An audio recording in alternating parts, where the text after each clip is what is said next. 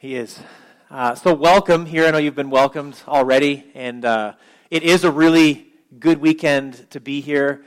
Uh, we've been talking, a couple people have mentioned that it's Thanksgiving, and for some of us, it is hard to find things to be grateful, thankful for. Uh, and it's also, maybe you feel this way too. You know, it's Thanksgiving weekend, and there's things you're thinking about that you're grateful for, but you're also aware of some of the things going on in other parts of the world where there's lots of uh, violence and threats of warfare, and some places there is warfare, and so it feels kind of weird to be grateful. Um, and I just encourage you, you know, thank God for, for where we live and the fact that we can gather this morning without fear and just praise Jesus, um, but also pray for, for people who are living in places where they just can't do that. And so um, we try to incorporate that into our, our time together as we worship. We try to incorporate times of praying for people in different places of the world. And I just encourage you to incorporate that into your life, uh, just as you wake up each day and spend time thinking about God, talking to Him.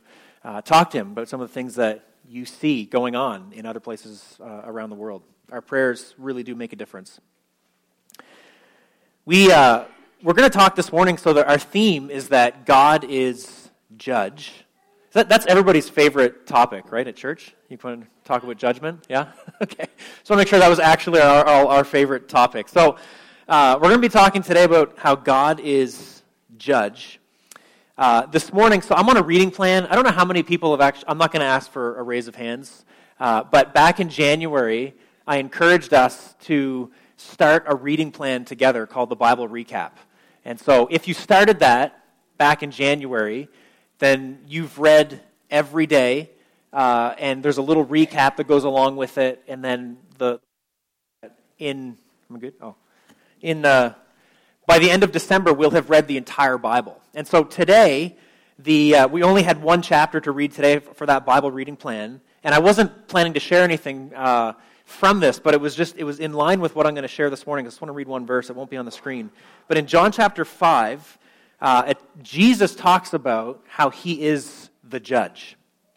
And I just thought it was really significant. I was reading that this morning for my devotional reading, but it's the topic of what we're going to be talking about in the sermon today. And so in John chapter 5 verse 22 it says the Father judges no one, but has given all judgment to the Son, that all may honor the Son just as they honor the Father. Whoever does not honor the Son does not honor the Father who sent him. And so uh, we're, we're talking about today that uh, God is judge. And Andrew, I'm just going to get you to put the first slide up. And I just, I want to, I'm kind of curious if anybody knows who this is. Anybody know by looking at him who this is? I'm going to just talk about him for a minute and then uh, see if anybody recognizes who I'm talking about. So this, this man, uh, in 1966, he was falsely accused of murder.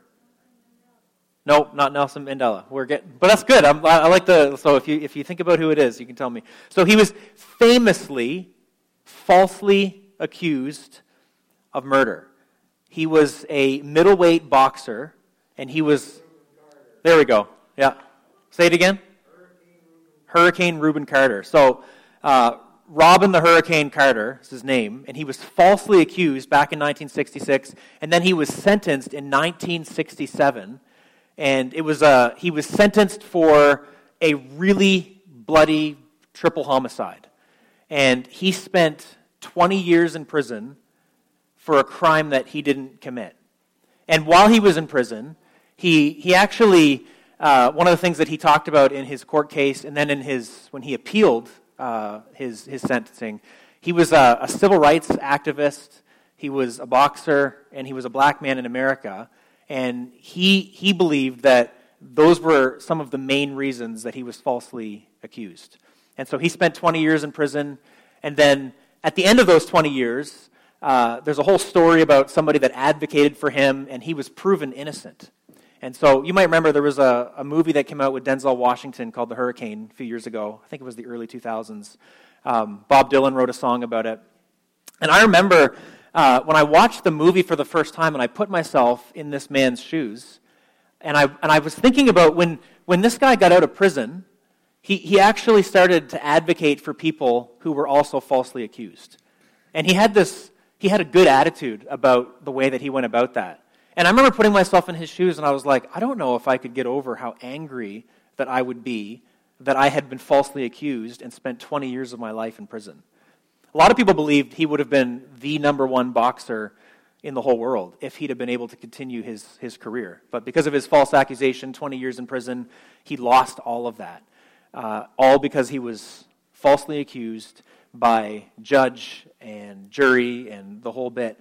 Uh, and the reason I want to open with that is because there is this, there's this attitude that goes something like this in our, in our world. And maybe, maybe you have this, right? Uh, but the attitude goes like this Don't tell me what to do. Nobody can judge me. And we just kind of want to live our lives however we want. And one of the things that Scripture is very clear on is that God is actually perfect in his judgment. So, part of the, the, the reason we have this attitude of don't judge me is because there's all kinds of cases like this where we've, we've actually seen people that have been falsely accused, and we've seen a legal system that doesn't get things right a lot of the time. There, there are lots of times where the legal system does get things right, but there's lots of examples where our legal system gets things totally wrong. And you've got people like uh, Robin Carter, the hurricane, who spend a huge chunk of their lives in prison. And some people have actually spent the rest of their lives in prison or faced the death penalty and they've been falsely accused. And so we've got this idea that, you know, uh, nobody can judge me because we've seen really messed up examples of where judgment has gone wrong, right? And so we've got this idea I'm just going to live life how I want, nobody can tell me anything.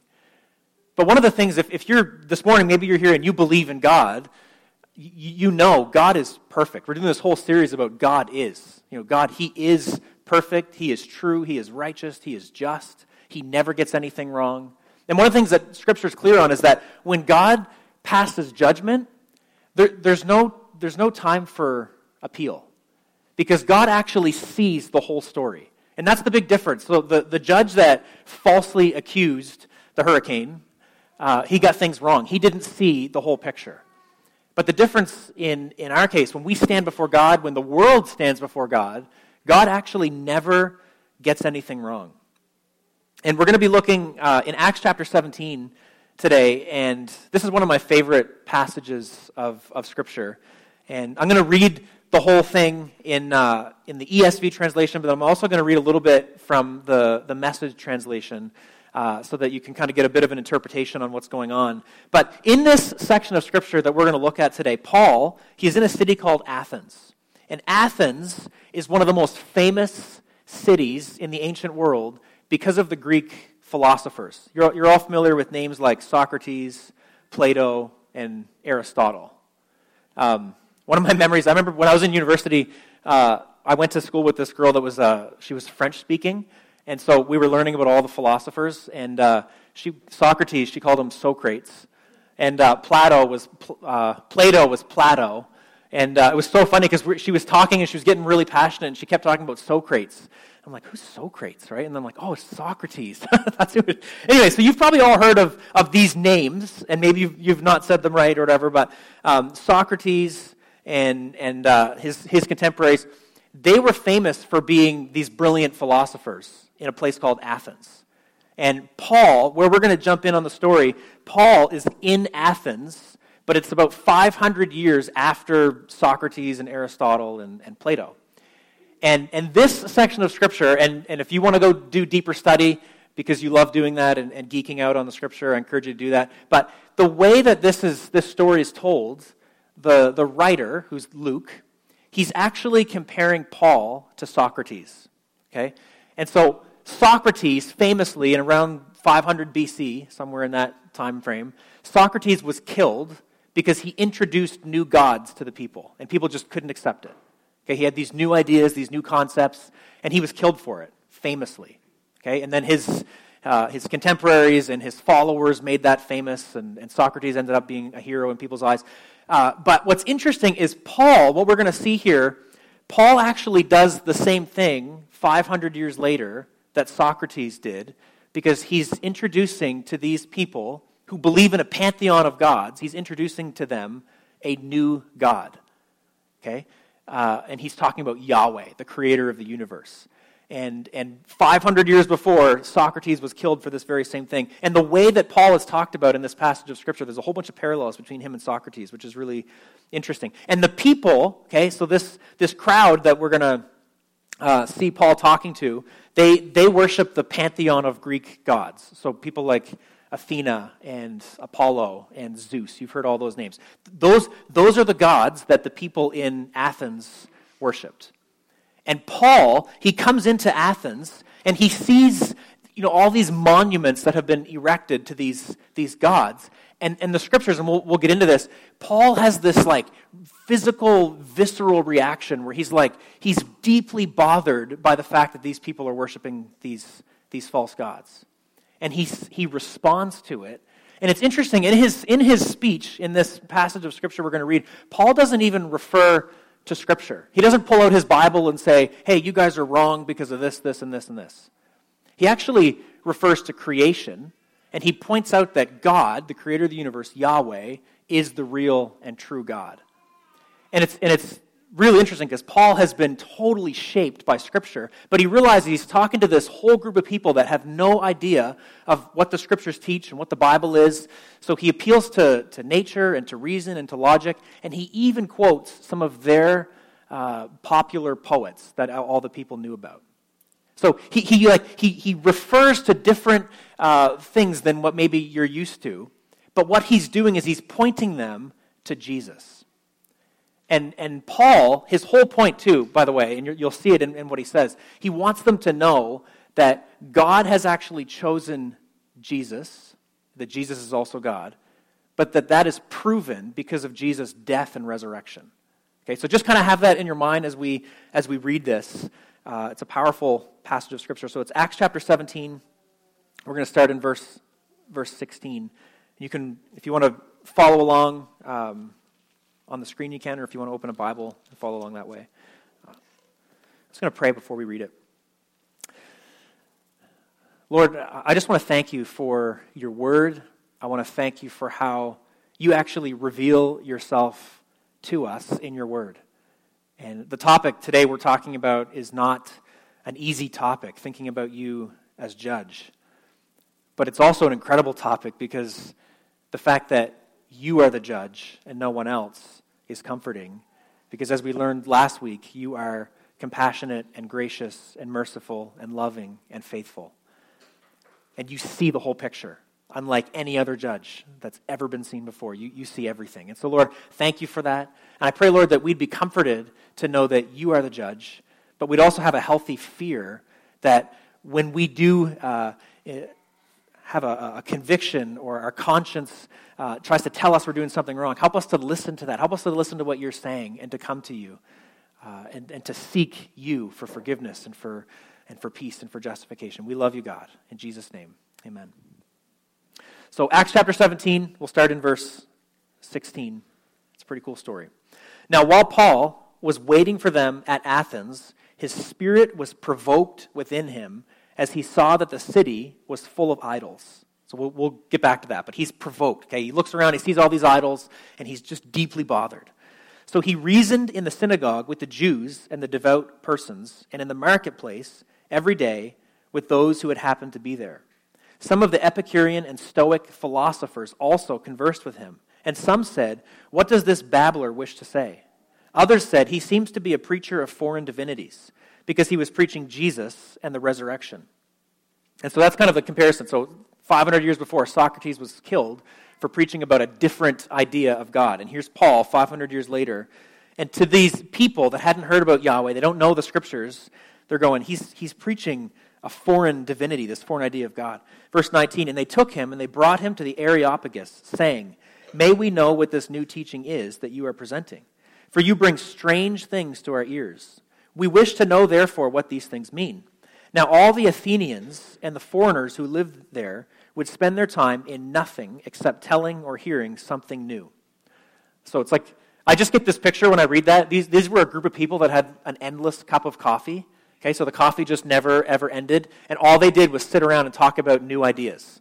Okay? They weren't interested on, in, in acting on those ideas or doing anything about it. They weren't interested in life change. They weren't interested in accountability to God. They just loved talking about new ideas and having their minds stimulated.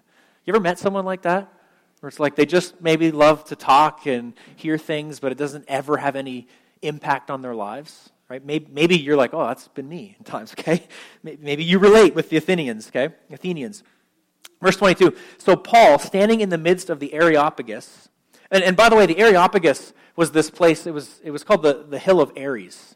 So the Greek god of war, Ares, um, this is where they brought Paul the, to the Areopagus to have this discussion with all these philosophers and all these people. So Paul, standing in the midst of the Areopagus, said, Men of Athens, I perceive that in every way you are very religious. For as I passed along and observed the objects of your worship, I found also an altar with this inscription To the unknown God. What therefore you worship as unknown, this I proclaim to you. The God who made the world and everything in it, being Lord of heaven and earth, does not live in temples made by man, nor is he served by human hands as though he needed anything, since he himself gives to all mankind life and breath and everything. And he made from one man every nation of mankind to live on all the face of the earth, having determined allotted periods and the boundaries of their dwelling place, that they should seek God and perhaps feel their way toward him and find him. Yet he is actually not far from each one of us. So what Paul's doing here is brilliant. He, he's like walking amongst all these, these false idols and gods, and, and he finds one that says, to an unknown God. And by the way, archaeology has actually discovered truth to what the scriptures talk about here that there's, there's been altars to unknown gods that, that have been found and dug up over the centuries. And so Paul's walking through and he's just grieved. He sees all these, these false gods, and, and what's grieving him is he's going, people are actually worshiping something false, but they were created to worship the true God. And then he sees this inscription to an unknown God, and Paul goes, Here's my chance. I'll talk about that because I'll tell them who that God actually is, right? And so he, he takes this opportunity, uh, and then he starts quoting their own uh, poets. So, verse 28, uh, I'll, I'll, read just the, the sentence before that. Yet he's actually not far from each of us. And then verse 28, for in him we live and move and have our being, as even some of your own poets have said, for we are indeed his offspring. And we're going to make a couple cultural references today uh, I want to point out some things that are popular in our culture that show up in, in TV, uh, TV shows and music, because I, I'm convinced that what Paul is saying here is actually true. That there is an awareness of God that exists everywhere you go. Whether you're overseas in some place that people have never heard the Bible, uh, or whether you're, you're at your workplace where everybody claims not to believe in God, people, whether they admit it or not, there's this awareness of the reality of God. And Paul taps into it. So, Paul, the reason he's quoting their, uh, their poets and not the Bible is because he's trying to show them you already know about this God. He's made it plain to you, He's made it clear. Maybe you don't have the Bible, maybe you don't have the same things that, that, that I do, but God has actually revealed Himself to you in a way that you can know. So, you are without excuse, is what Paul is really getting at. Verse 29, he says, Being then God's offspring, we ought not to think that the divine being is like gold or silver or stone, an image formed by the art and imagination of man. The times of ignorance God overlooked, which is an interesting statement here, okay? We're going to get into today just how fair God is, but, he, but Paul makes the statement God overlooks people's ignorance. Okay, this kind of just shows a little bit into how God judges and, and the way he goes about doing that. But now he commands all people everywhere to repent because he has fixed a day on which he will judge the world in righteousness by a man whom he has appointed, and of this he has given assurance to all by raising him from the dead. So, Paul's main point that he's driving home is Jesus Christ really lived, he really died, and God rose him from the dead. Paul actually knew people who were eyewitnesses of Jesus. So he wasn't just saying this and saying, Oh, I read this somewhere. He had actually experienced the resurrected Jesus. He, he had experienced him personally, but he knew people that walked and talked uh, with Jesus. Verse 32 Now, when they heard of the resurrection of the dead, some mocked, but others said, We will hear you again about this. So Paul went out from their midst, but some men joined him and believed, among whom were Dionysius the Areopagite and a woman named Damaris, and others with them. So we're just going to ask three questions today, and this will be, uh, there's a slide for this. Uh, what, what about those who do not know God? So we're talking about God as judge, and I think one of the questions that comes to people's minds when we think about God as judge is well, what about those who don't know God? What about people who've never heard of him? Uh, and then what will God's judgment look like? And why should I tell others about God? And the answer to that might surprise you. The, the answer to that question, the third one, is what really touched my heart this week in getting ready for this message. Because as I studied this passage, I saw something in there that I'd never seen before.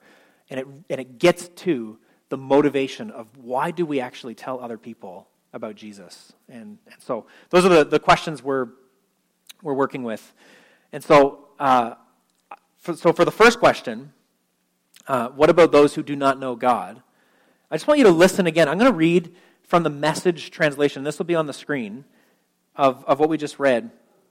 And uh, the message translation, by the way, if you're ever reading the scripture and really trying to understand, I would encourage you to read a few different translations. And the message translation, which is available on the YouVersion Bible app if you don't have an actual paper copy, it's kind of like a commentary. Okay, that's kind of how I explain the message. Is that uh, the Eugene Peterson, the guy that translated it, he, it's like he he gave a little bit of commentary that gives a deeper understanding into what the scriptures are talking about. And so, um, if that helps you at all in, in why um, you would read something like that, the message, that's, that's been helpful for me. So, uh, let me just start. It's, it's in, uh, it'll be on the screen, verse, verse 22. I'm going to read the middle section of what we just read in this, this translation. So, Paul took his stand in the open space at the Areopagus, and he laid it out for them. It's plain to see that you Athenians take your religion seriously. When I arrived here the other day, I was fascinated with all the shrines I came across. And then I found one inscribed to the, to the God nobody knows. I'm here to introduce you to this God so that you can worship intelligently and know who you're dealing with. The God who made the world and everything in it, this master of sky and land, doesn't live in custom made shrines or need the human race to run errands for him, as if he couldn't take care of himself. He makes creatures, creatures don't make him. Starting from scratch, he made the entire human race and made the earth hospitable with plenty of time and space for living so we could seek after God and not just grope around in the dark, but actually find Him. He doesn't play hide and seek with us. He's not remote, He's near. We live and move in Him, can't get away from Him. One of your poets said it well We're the God created. Well, if we are the God created, it doesn't make a lot of sense to think that we could hire a sculptor or chisel a God out of stone for us, does it? God overlooks it as long as you don't know any better. But that time has passed. The unknown is now known, and he's calling for a radical life change. He has set a day when the entire human race will be judged and everything set right. And he has already appointed the judge, confirming him before everyone by raising him from the dead. So, this, this is really clear. Like, when you think about people that don't know God, what Paul is getting at here, he, he makes this statement. He says, God overlooked uh, those times of ignorance. He, and, and when I was growing up and I heard about God as judge, I actually had a really harsh picture of God in my mind. So maybe you don't relate to that. Maybe you've got a good picture of who God is. You see, you see his compassion, his love, his mercy. But whenever I heard about the judgment of God, I knew all kinds of people that didn't know Jesus. And I just had this image that God was this this, this really kind of mean being that would judge people that didn't surrender their lives to Jesus and just send them to hell. I had this, this picture of that. And then I had this picture that I was supposed to like to go and convince people to give their life to Jesus, and that would save them from God's harsh punishment and judgment. And so I had this, this like, I felt torn in my heart because, like, part of me was like, yeah, God is loving, He's good, but there's this really harsh side of Him that I need to protect the people that I love from. So if I knew people that didn't know Jesus, I was like, I need to somehow protect them from this harsh uh, judgment, and, and the responsibility falls to me. But what Paul talks about here, there, God is a judge. That's, that's clear. But what Paul talks about, he, he says, something in here that I, I, wanna, I want you to just think about. He goes, God overlooked these times of ignorance. You know that the scripture indicates to us that God doesn't judge people for being born with a sinful nature. That's not that Jesus comes to take care of that problem. The judgment comes when we've, when we've been given an opportunity to respond to Jesus and reject it. I want you to listen, this will be on the screen. In, in Matthew chapter 11, verses 20 to 24, Jesus says something that brings clarity to this issue. Uh, so this is Jesus talking, okay? So then he began to denounce the cities where most of his mighty works had been done. So Jesus, near the end of his ministry, or, or the middle, he had done a whole bunch of work in these cities and he'd, he'd proclaimed the word of God. He had, to, he had done miracles and, and done incredible things in God's name. But people in those cities rejected what Jesus' message, okay? And he began to denounce those cities. But listen to what he says. Um, so uh, most of his mighty works were where most of them had been done because they did not repent. He says, Woe to you, Chorazin! Woe to you, Bethsaida! For if the mighty works in you had been done in Tyre or Tyre and Sidon, they would have repented long ago in sackcloth and ashes. But I tell you, it will be more bearable on the day of judgment for Tyre and Sidon than for you.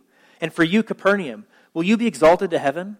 You will be brought down to Hades. For if the mighty work done in you had been done in Sodom, it would have remained until this day. But I tell you, it will be more tolerable on the day of judgment for the land of Sodom than for you. So, Jesus here, when I, when I stumbled across this in Scripture and I realized like just how fair God is, Jesus says to these towns, so he goes to these towns and he says, I've done miracles here. Like you've literally encountered me, Jesus Christ, God in the flesh, and you've rejected me. And so when Jesus is rebuking these towns, he says, on the day of judgment, it's actually going to be better for Sodom and Gomorrah than it will be for you. Now, I, I, I like growing up, I had no concept that judgment was going to look like that. I figured that there was this like there was one judgment for people that knew Jesus and one judgment for people that didn't, and that was all there was. The end of the story. But Jesus says something that just baffled me here. He says to these people, He says, You've been given an opportunity, an opportunity to, to receive me, to turn from your wickedness, and you've, you've like you've experienced the truth and you've rejected it. So for you, judgment day is going to be more unbearable than it will be for Sodom. And if you're familiar with the biblical story, Sodom and Gomorrah were these like evil, wicked cities in the Old Testament that rejected God for so long that God sent fire down from heaven and burned them up, and there was a harsh judgment from God. But then Jesus is saying here, he's saying, but those cities, when they stand before God on the final day of judgment, it'll be more bearable for them than for those that have been exposed to the truth of who Jesus is. And so the comfort that brought me was like, wow, like God actually takes into consideration how, like people's exposure to him. So a week and a half or so ago, I was out with uh, Randall. Don't, don't tell Randall I talked about him. Alyssa's been, so whenever I, I, I, talk about one of my children and don't ask permission first, I have to give them $5. And so if one of them's downstairs, Alyssa will go and tell them. but he doesn't quite understand it. So, anyways, Randall and I, um, it was like a week and a half ago, we were out on a bike ride, and uh, I think Henry is homesick, and so I just took Randall. And we were biking along, and he saw these pylons. Um, so we were biking in one of these places where the city had done a bunch of work. I think I bumped into Patrick in that area one time. It was like by that where the skate park is, uh, Friendship Gardens area. So we were, uh, we were biking through there, and there was all these pylons, and Randall's four. And so Randall, he had this idea. He's like, Dad, let's go kick over all the pylons, right? like, we'll just go, like, kick them over. And I was like trying to explain to him, like, Randall, that would be, you know, kind of disrespectful. Like they're trying to guard the area, and, and it's not a good thing to go kick over the pylons. And he's like, okay. And so whatever. We just kept, can I go to the skate park? And so we just kept biking. It was fine.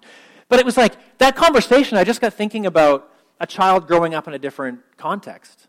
So imagine now a child growing up in a home where he's exposed to abuse and where he's never taught things that are good and things that are healthy. And what he sees in his home is violence and chaos and just craziness. And so I want you to just imagine you've got these two, you've got these two children. You've got one that is being taught things that are good and honorable and respectful, and one that he's exposed to, to violence and abuse and all these things. And they turn 12, 14 years old. And I want you to imagine the, the, the child that's you know, growing up in a home where he sees violence he goes and defaces public property. He takes the pylons and he throws them through the windows and smashes things and whatever, like defaces public property. Like the judgment he's going to receive from people is going to be the same uh, that anybody else would receive, right? He's, gonna, he, he's, he's not going to face somebody who's going to see the whole context of his life. But this conversation I had with Randall the other day, I was thinking, you know, um, he, he's, he's being taught good things. If he goes and does something incredibly disrespectful, it's, it's actually worse because he's been exposed to a good, uh, good teaching and good ways of thinking. So for him to do it, it's like he's, he's rejecting what he knows is good. Whereas some other child goes and does something like that, and maybe they're just acting on what they've, they've seen or experienced in their home. And human judges, the way that, the way that humans respond to things is we just kind of treat people a certain way and we don't take everything into consideration. But the scriptures make it clear God actually sees all. I don't know about you, but that's like that's been so comforting for me when I think about people standing before God and standing before his judgment. Jesus' words to the cities that were rejecting him comfort me because what he does is he takes into consideration whether or not people have been exposed to truth. And so what about people that don't know God? I don't know exactly what judgment will look like, but I'm convinced from the scriptures that God does not judge like a human judge. He's not like the judge that sent uh, Rubin Hurricane Carter to prison for 20 years for a crime that he did not commit. God is nothing like that. God actually sees the whole picture, He sees everything.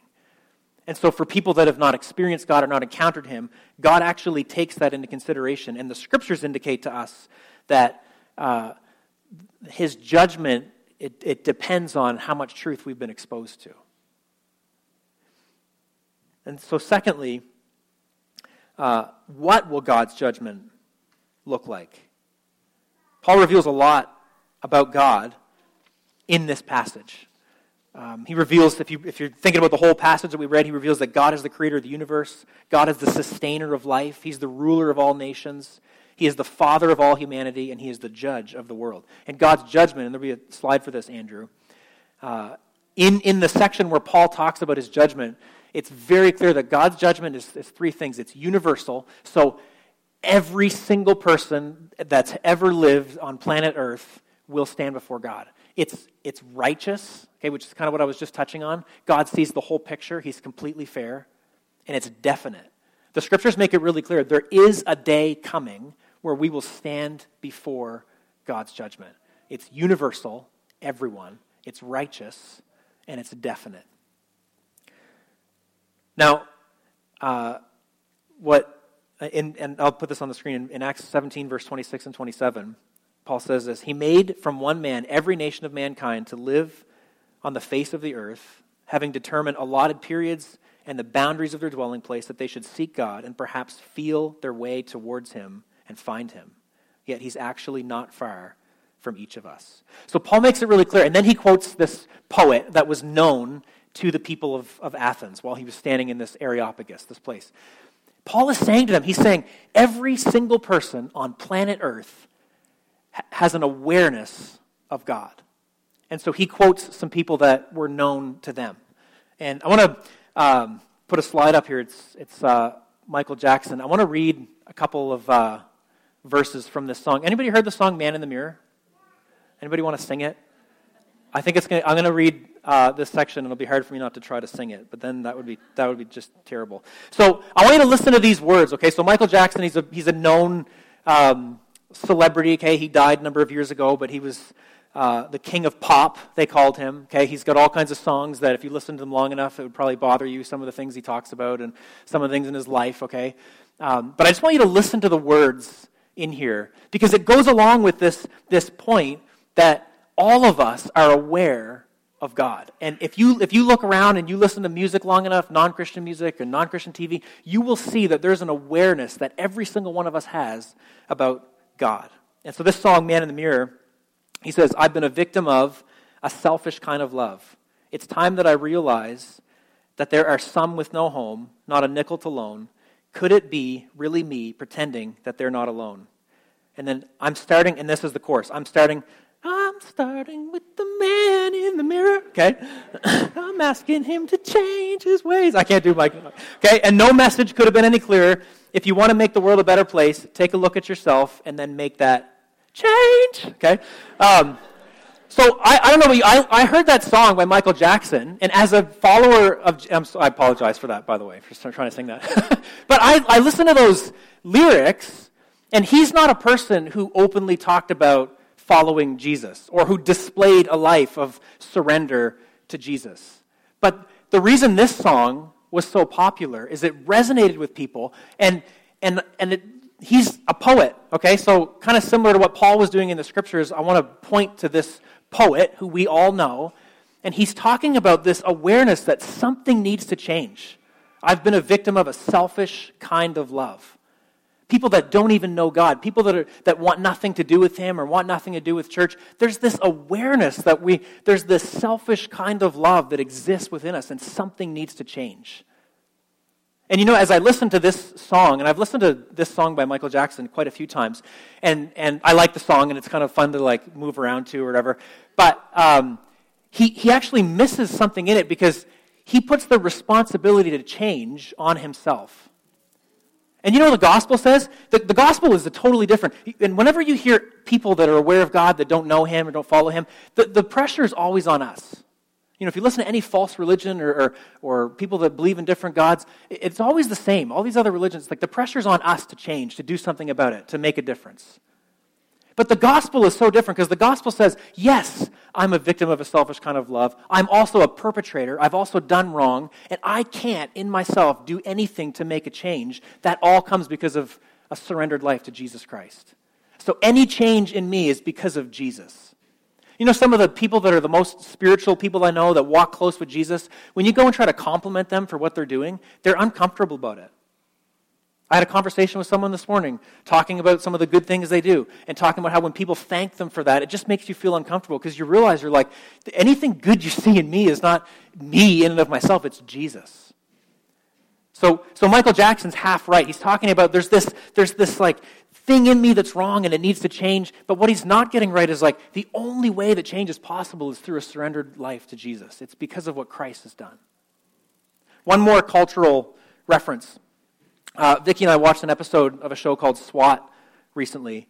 Um, and by the way, I'm not necessarily recommending uh, this show, but I wanted to talk about it because it, again, it's like a cultural reference and it, and, it's, and it points to the truth of what God says in His Word. And in this episode, it's SWAT. It's a Hollywood uh, show about a, a SWAT team. Uh, they solve crimes and they go and they, they respond to violent situations. And, but there's a whole drama um, in this episode with the, the characters in it. And so one of the main characters in this show, SWAT, she's in a what's called a polyamorous relationship. Okay, so she's in a relationship with another man and a woman, and there's this the three of them, and they're in this thruple. Okay, and so throughout this episode, they're talking about this relationship she's in, which is polyamorous. And, and you know what fascinated me about the, the way that they dealt with this issue in the show is it's a Hollywood produced show. Um, you know, they, they definitely don't want to talk about Jesus and what it looks like to follow him. They don't want to talk about God as judge. But in this episode, she was like wrestling with the morality of this relationship that she was in. So some of the people on her team would, would come and they were like, you know what? If it makes you happy to be in this polyamorous relationship with two other people, you should just go for it. As long as you're not hurting anybody, as long as everybody's consensual, it's fine. Just go live your life and, and, and be happy. But there was one person in the episode who was actually a person of faith, and she called this girl out and said, uh, because this, this woman who was in a polyamorous relationship was talking to a child and she was trying to explain that she has a boyfriend and a girlfriend. And someone called her out on it and said, I'm not comfortable with you trying to tell uh, my child about this. It's not, I, I don't believe it's moral. I don't believe it's right.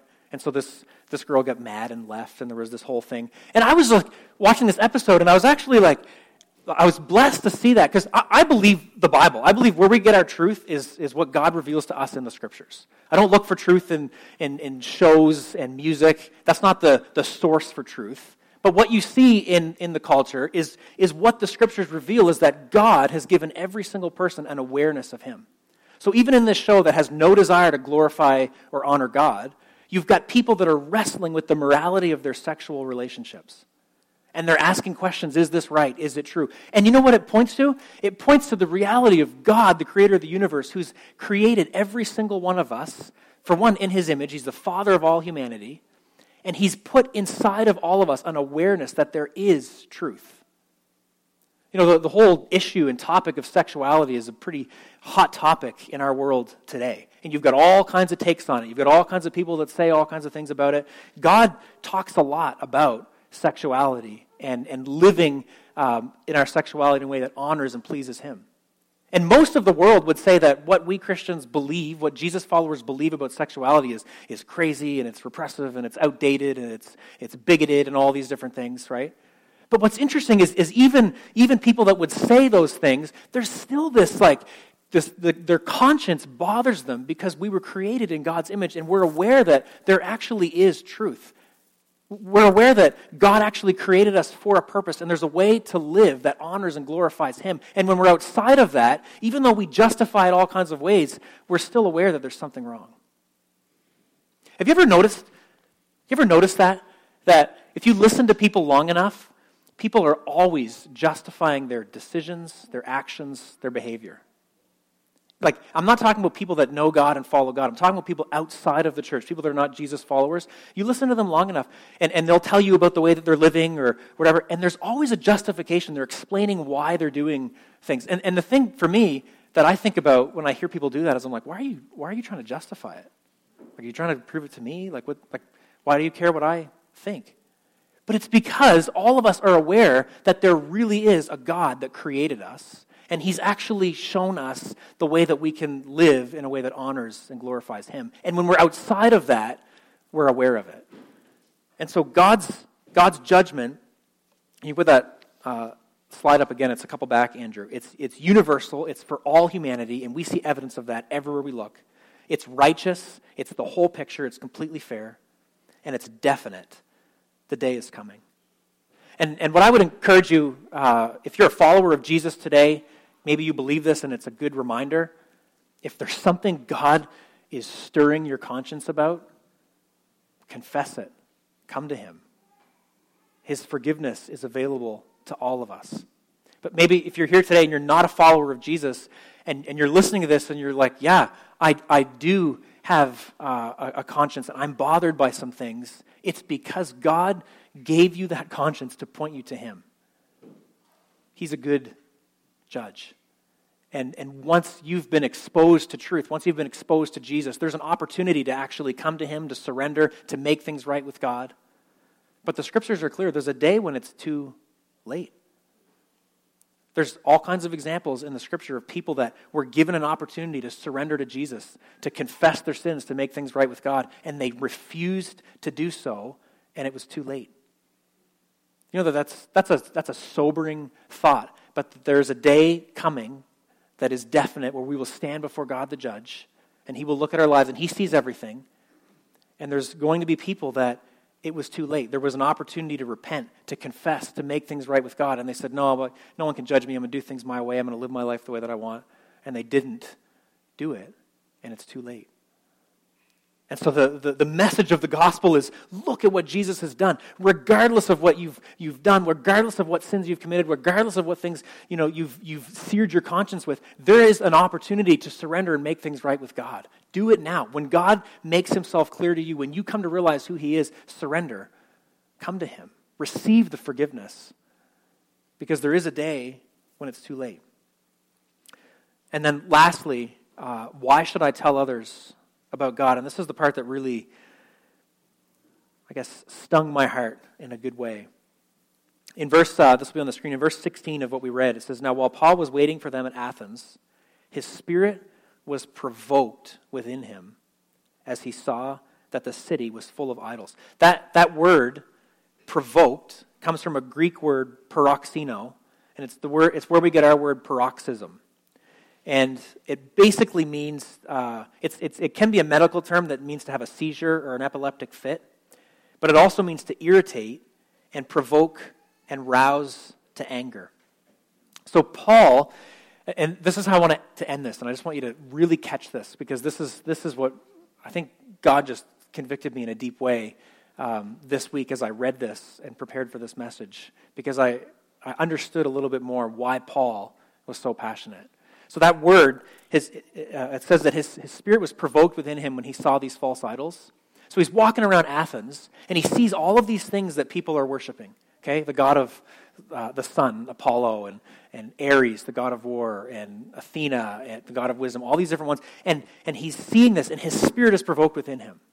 I want you to think about today. What are some of the gods we see that people worship today in our culture? Gods of success, and gods of sexuality and gods of money and God, whatever it is. Like you, you fill it in. There's things that we just chase after that we long for. The reason Paul was deeply bothered by watching the people worship these false gods, there was this jealousy in him. If you, if you study out where this, this word comes from and what Luke was getting at, he was saying there was this jealousy because Paul looked at the people, he saw them, and he was like, they were created to honor and glorify Jesus. And, and the reason this, this really touched my heart this week is because going back to what I said at the beginning, I, like growing up, I had this, I had encountered God as a young person, but I really wrestled with my view of God. I wrestled with this. I just had this idea in mind that, that God was this angry, mean judge that I had to save my friends from. And, and part of the reason, and I started telling people about Jesus at a young age. And so I would see somebody who didn't know Jesus, and I would just like jump in and try to tell them about God, partially because I was afraid of what would happen for them if they faced God. Okay? And that's not a bad motivation. Those, that's not wrong to want people to encounter God. But that's not what's going on in Paul. That, that's not the reason why Paul was so motivated to tell people about God. He was actually, he saw people and he, his desire from deep within his spirit, deep within his being, he was like, I want people to, to glorify God because that's the only reason worth living.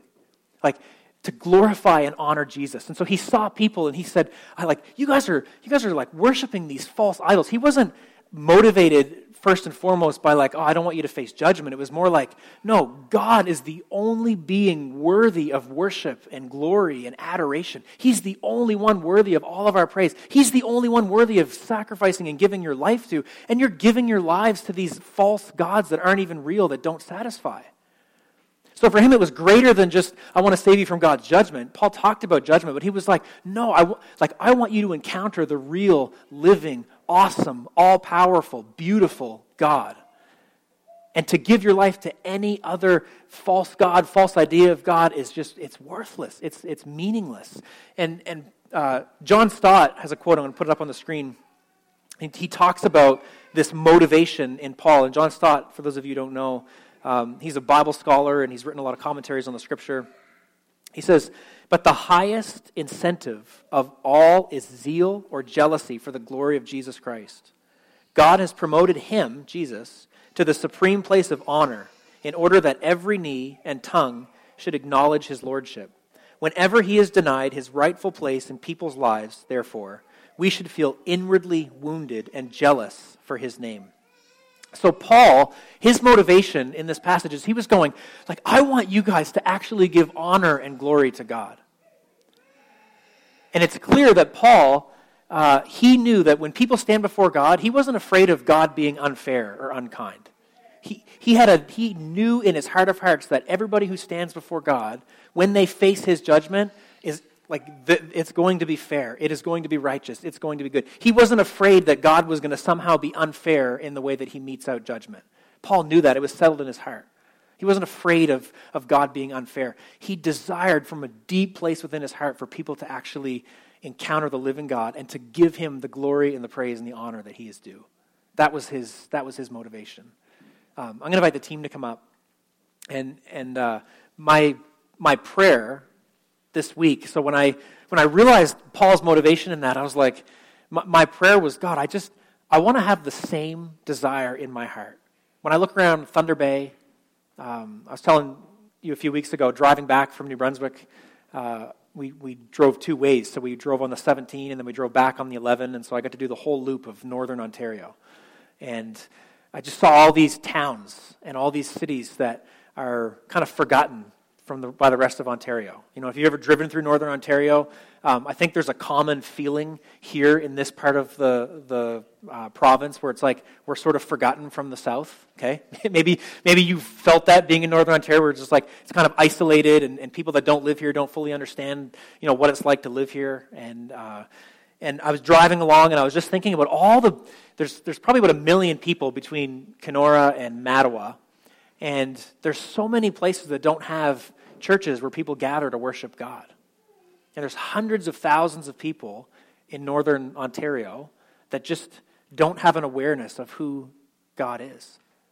And, and I was like struck by Paul's motivation in this passage where he, he looked around, he saw all the things people were worshiping, all these false idols, and he was provoked. There was this jealousy in his heart where he's like, God is the only one worthy of worship. And you're giving all you're, you're, you're giving your whole life to, to success and to wealth and to image and to you know sexuality and individualism and whatever it was. He's like, you're giving all the stuff and it's it's all meaningless because there's this one true God and he's the only one worthy of praise and worship and adoration. And so from this place of passion, he preaches this powerful sermon to these people that didn't know the scriptures and he says, Guys, wake up.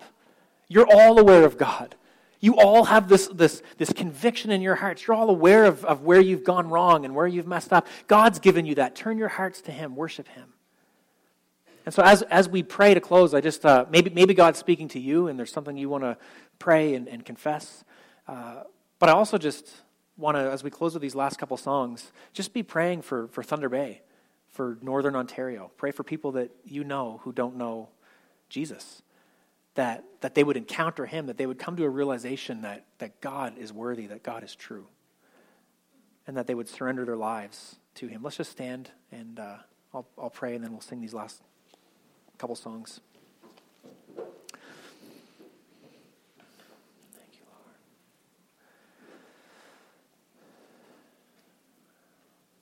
Lord, I just I thank you for your word. Um, Lord, it is a sobering realization to know that you are judge. The scriptures make it clear, Jesus, that, that you are judge, and all of us will stand before you. It's also clear that we will all be given an opportunity to encounter you, to surrender our lives to you. God, we thank you for your grace. We thank you, Lord, that um, you, are, you are kind and gracious. But Lord, we also know that you are a judge, and if you're bringing up anything in our lives, anything sinful that needs to be confessed, I pray that you give us the boldness to do that. And then help us, Lord, to receive your grace and to receive the, the filling of your Holy Spirit to empower us to live in a way that glorifies you. Lord, and then we think of uh, people in, in our neighborhood and in Thunder Bay and in Northern Ontario that have not encountered you. We think of all the false idols, all the things that people spend their lives thinking about and meditating on and getting wound up about, Lord, all, the, all these things that, that are, are temporary. And Lord, just like Paul, he was, there was this jealousy evoked within him. He wanted the people that he loved to know you. He wanted them to glorify you, to worship you, to give you the praise and the honor that you're, that you're due. And God, I just pray for, uh, for our neighborhood, our city. I pray for Northern Ontario. Lord, that, that there would be uh, an increased awareness of you. We know that people are aware of you. People's consciences are, are alive and at work, as we talked about. And I pray, God, that people would, would actually lean into what you're telling them as their consciences uh, indicate to them that they're off base in some way and that people would turn to you. Lord, we just pray for Northern Ontario. We pray that you would be at work in powerful ways and reveal yourself. And God, I just pray that you would be at work in each one of us, that even as we go from this place and go from this place of worship, that we would be just so filled up with you that it would spill over into our conversations with other people. That, Lord, we, we, we would know we don't have to be afraid of, of, of your judgment because of you being unfair in some way. You are totally fair. When you judge, it is going to be right. There is no mistake. And I pray that we would be motivated to tell people about you uh, with a desire to see them honor you and glorify you, and, and, and a, a, desire to see them um, experience your life change and forgiveness so that they don't face your judgment. We love you, God. We worship you. We honor you. In Jesus' name, amen. As always, the altars are open if you want to come pray while we sing these last couple songs.